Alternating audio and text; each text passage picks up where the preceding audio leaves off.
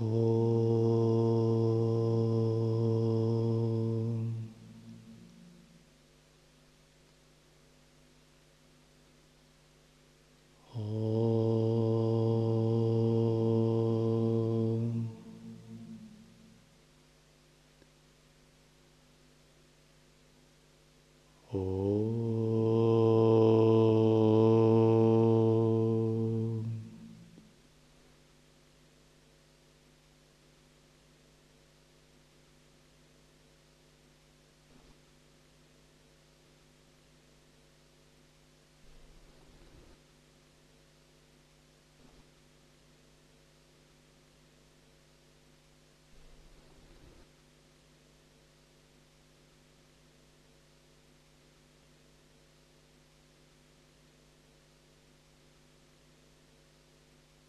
Трипура Рахаси, глава 16.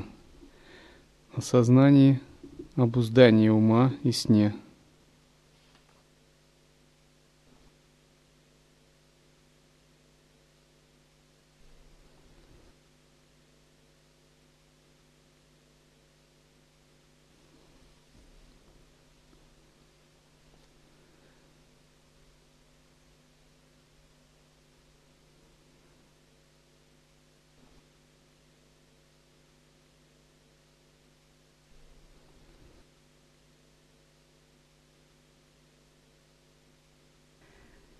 Я сообщу тебе причину этого.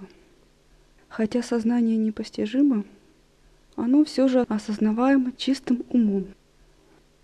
Даже ученые мужи путаются в этом вопросе.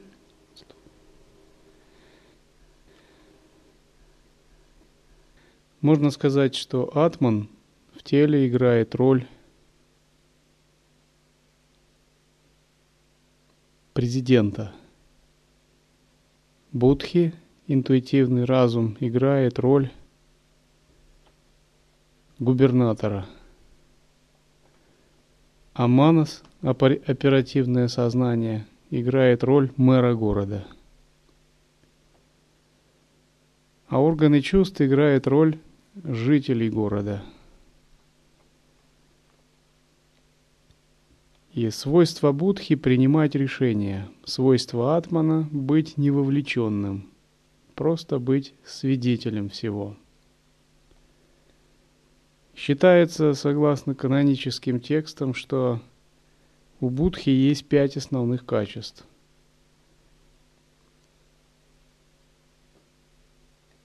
Это принятие решения, способность к самоуглублению,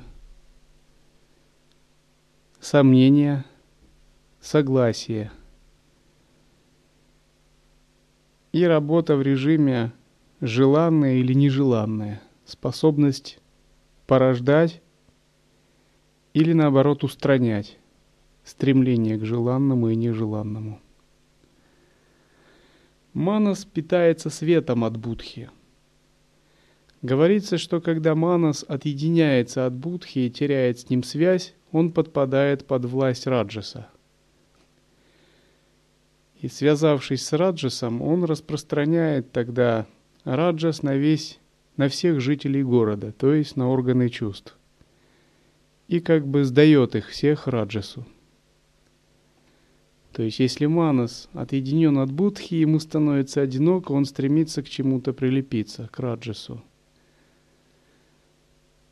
Но если Манас контролируется Будхи, он всегда выполняет указания высшей стоящей инстанции – Считается, что у Манаса есть девять свойств. Они таковы. Упорство, уступчивость, сметливость, расчетливость, предприимчивость, скорость, выявление и работа в режиме бывания-небывания, то есть да-нет, какой, какой-либо вещи или восприятия. И в основном вся наша жизнь проходит в контакте. С одной стороны жители города, органы чувств, с другой стороны Манас, который управляет ими, подобно мэру. с третьей будхи, который, подобно губернатору, принимает решение правителю области. И, наконец, тот, о ком кто всем управляет, но кого никто воочию не видит. Атман. И разобраться с этими тонкими составляющими своего «я», отделить одно от другое и понять их взаимосвязь причинно-следственную.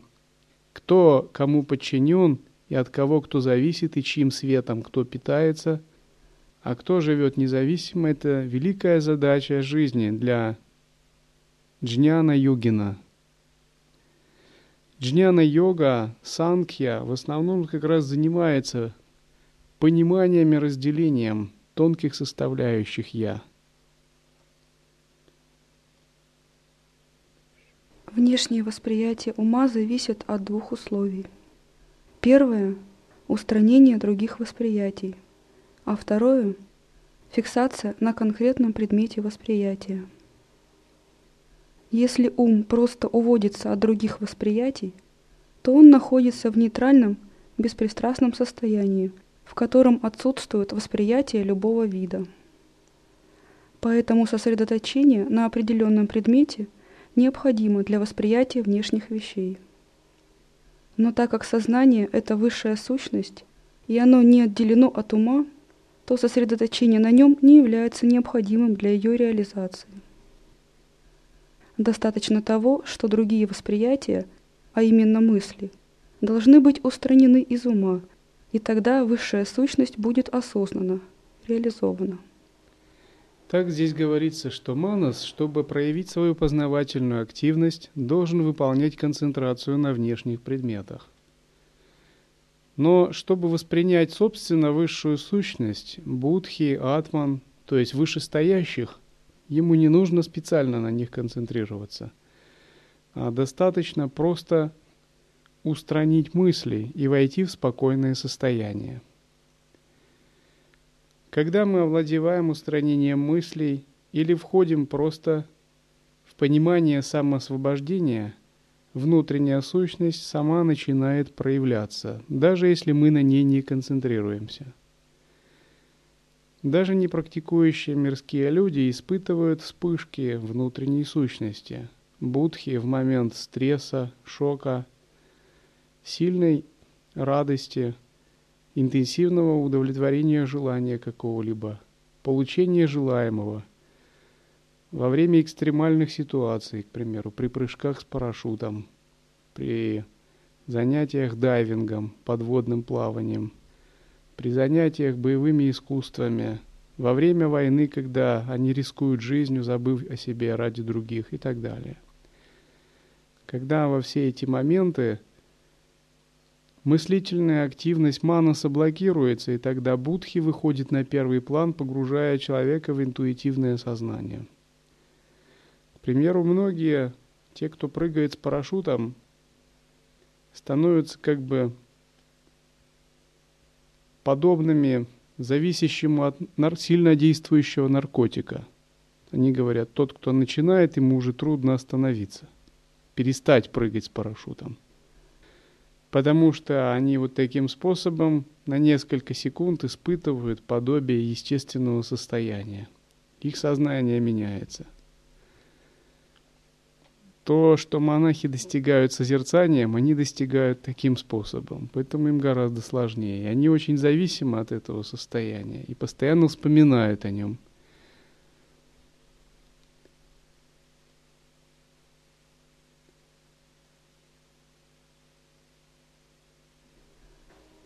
Если человек хочет выбрать одно определенное изображение среди ряда других, проходящих перед ним как отражение в зеркале, он должен отстранить свое внимание от остальных изображений и зафиксировать и его на этом определенном.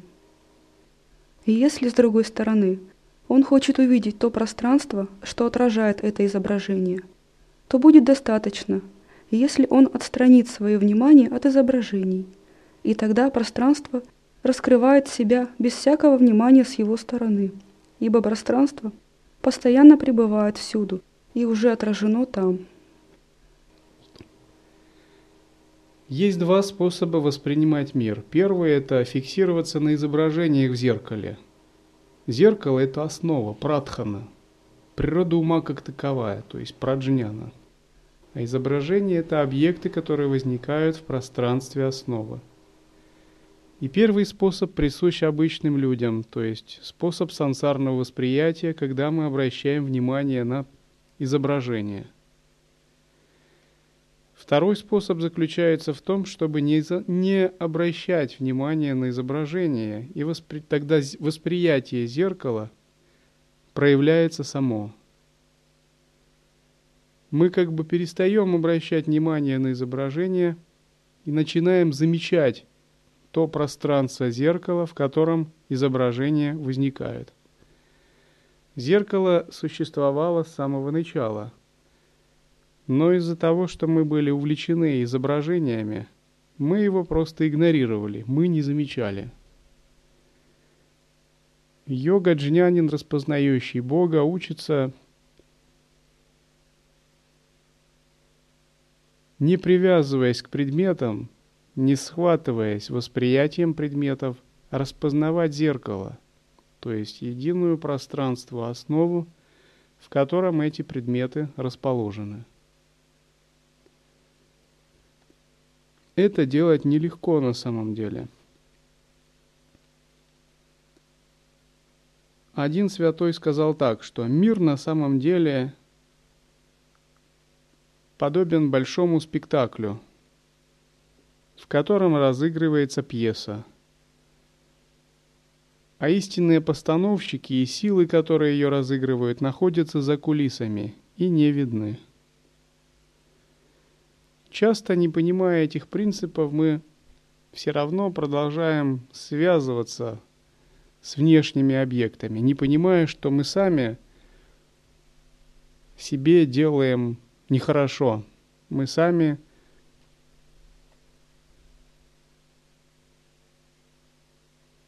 создаем предпосылки для будущих страданий. Потому что любая привязанность и отождествленность внешними объектами, без их игрового восприятия, без распознавания их основы, пратханы, это предпосылки для будущих страданий. Более того, некоторые умудряются страдать даже в монастыре. Когда, казалось бы, вся обстановка, она говорит, замечай внешнее Э, отождествление с внешними объектами, распознавай основу, самоосвобождайся и так далее. Но если мы как бы не понимаем этого принципа, то мы по-прежнему продолжаем играть в сансарные игры своего ума. К примеру, нам кто-то сказал что-то, а мы взяли и обиделись. И вот продолжаем страдать. Чем мы тогда отличаемся от мирского человека? Где же наши годы упорной аскетической практики в ретритах? Самоотверженного служения гуру, тысячи прослушанных лекций, сотни выполненных медитаций и прочего. Вот так просто взяли нас, каким-то одним небольшим словом взяли и обидели. И что же это тогда за подвижник, которого так легко можно вот купить на такие вещи? И когда такой человек по-прежнему продолжает так воспринимать мир, это налицо способ сансарного восприятия.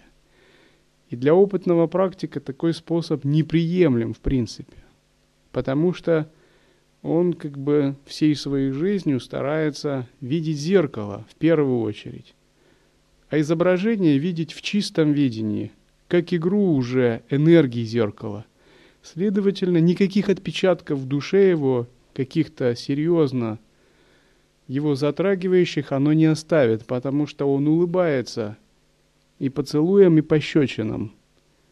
Он все принимает равноценно, абсолютно чисто и совершенно. Но в том-то и дело, что человеческую природу исправить очень трудно – даже когда мы тренируемся в созерцании, все равно вожделеющий, заблуждающийся манас, он по-прежнему старается воспринимать мир обыденно, как всегда. Эго по-прежнему хочет играть в свои игрушки. То есть даже годы или десятки лет монашества могут по-прежнему держать вас в определенных цепях, И единственный способ – это не давать никогда спуску и быть бдительным с самого момента принятия прибежища и до самого высшего пробуждения. Никогда не позволять своему уму играть в различные такие игры сансарного восприятия. А когда он желает отождествиться, мгновенно вытащить меч различающего знания и отсечь все такие попытки на корню.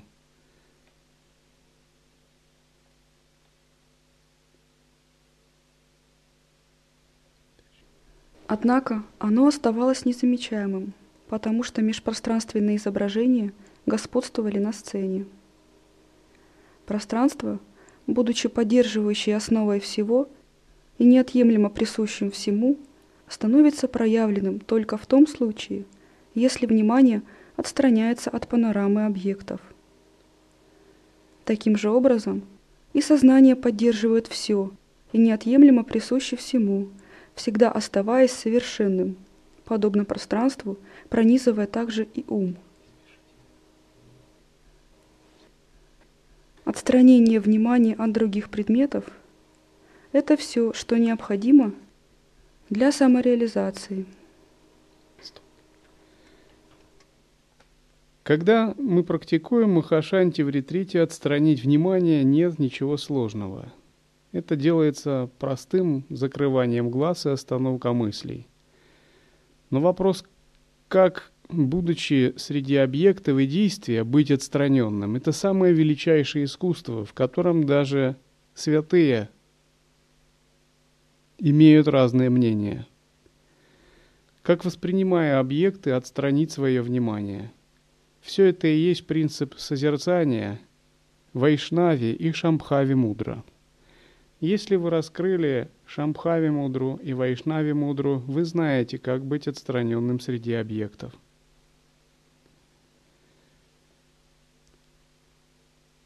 Один из таких способов – это упражнение в чистом видении. На самом деле мир как бы это всего лишь видение – и какое мы видение порождаем, такой мир вокруг нас и проявляется. То есть мир это не совсем то, что мы думаем. А если мы глубоко практикуем, мы увидим, что мир это вообще совсем не то, что мы думаем. К примеру, в текстах говорится, что каждое живое существо является проекцией или божества, или более высоких энергий. И чистое видение это означает распознавать такие более высокие энергии. К примеру, в Мокшадхарме описывается, что духовный учитель или духовный наставник – это повелитель в мире, в мире Брахмы. То есть это проекция Абсолюта, своего рода энергия Абсолюта, которая действует в вашем кармическом видении. Как вы ее распознаете, это уже зависит от вас. Отец в мирской жизни – это повелитель в мире Праджапати, то есть проекция божества Праджапати, ответственного за размножение живых существ.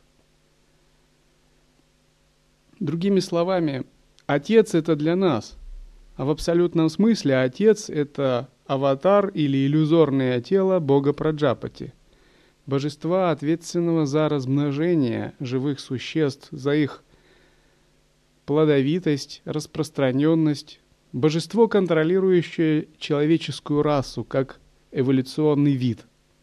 А Отец – это его иллюзорное тело, которое выполняет свою функцию. Гость, с точки зрения чистого видения, является божеством мира Индры, божеством мира 33 богов, то есть его проекция. Всякий раз, когда к человеку приходит гость, эта эманация божеств 33 является ваше кармическое поле. То есть через него действуют подобные энергии. Брахман, монах, знаток ритуала, Видхарма Шастр. Это проекция божества из мира богов.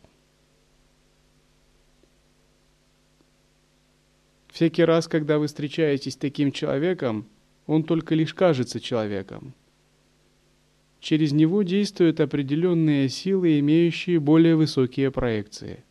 Распознаете вы их или нет, все зависит от вашей интуиции. Знакомый – это проекция вселенских божеств. Вселенские божества означают божества из других измерений или из других лог, которыми у вас есть связь, которая действует через знакомых невестка, если в большой семье. Проекция божества Апсары. Божества, связанные с элементом воды. Домочадцы и родственники в общем. Это проекции божеств, владык сторон света. Мать и ее братья, то есть дяди по материнской линии – божества проекции элемента Земли. То есть энергия элемента Земли действует через подобные энергии. Старики, дети, больные и истощенные. Через подобных людей действует элемент пространства, поскольку у них отрешенность от других элементов и сильно развито интуитивное сознание Будхи – у стариков вследствие того, что отпадают функции пяти элементов, доминирует конституция ватта, у больных в силу ограничений их других элементов и истощенных. Дети в силу того, что элементы у них еще не развиты, кроме интуитивного сознания. То есть через этих существ действует самосвобождающий элемент основа, Дальше. Старший брат продолжает проекцию отца. То есть через него действует такая же энергия, что и отца. Это энергия праджапати. Жена и сын связаны с проекцией собственного тела, разумеется, если они есть. Наконец, подчиненное окружение, если оно есть, является проекцией или манифестацией собственных определенных энергий человека – Наконец, дочь, если она есть, является манифестацией проекцией высшего сострадания, то есть бодхичитты. Таким же образом, это рассмотрены семейные отношения в чистом видении. Но из-за того, что люди не знают, чьи, чьи проекции с ними взаимодействуют и чьими проекциями они сами являются, когда они живут в родственных отношениях, то родственные отношения их связывают, они становятся дисгармоничными, принося друг другу страдания. Другими словами, божества играют, а люди, воспринимая это всерьез, страдают, отождествляются. Таким же образом, монастырь – это проекция мандалы мира богов, в частности, мира ситхов – и монахи, имеющие разные уровни и должности, это также проекции действующих различных конкретных божеств.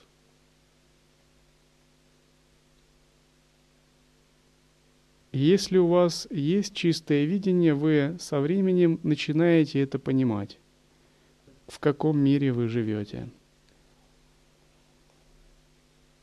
Практика чистого видения – это один из мощных способов устранения обуславливающего сансарного восприятия и распознавания единой основы всех явлений.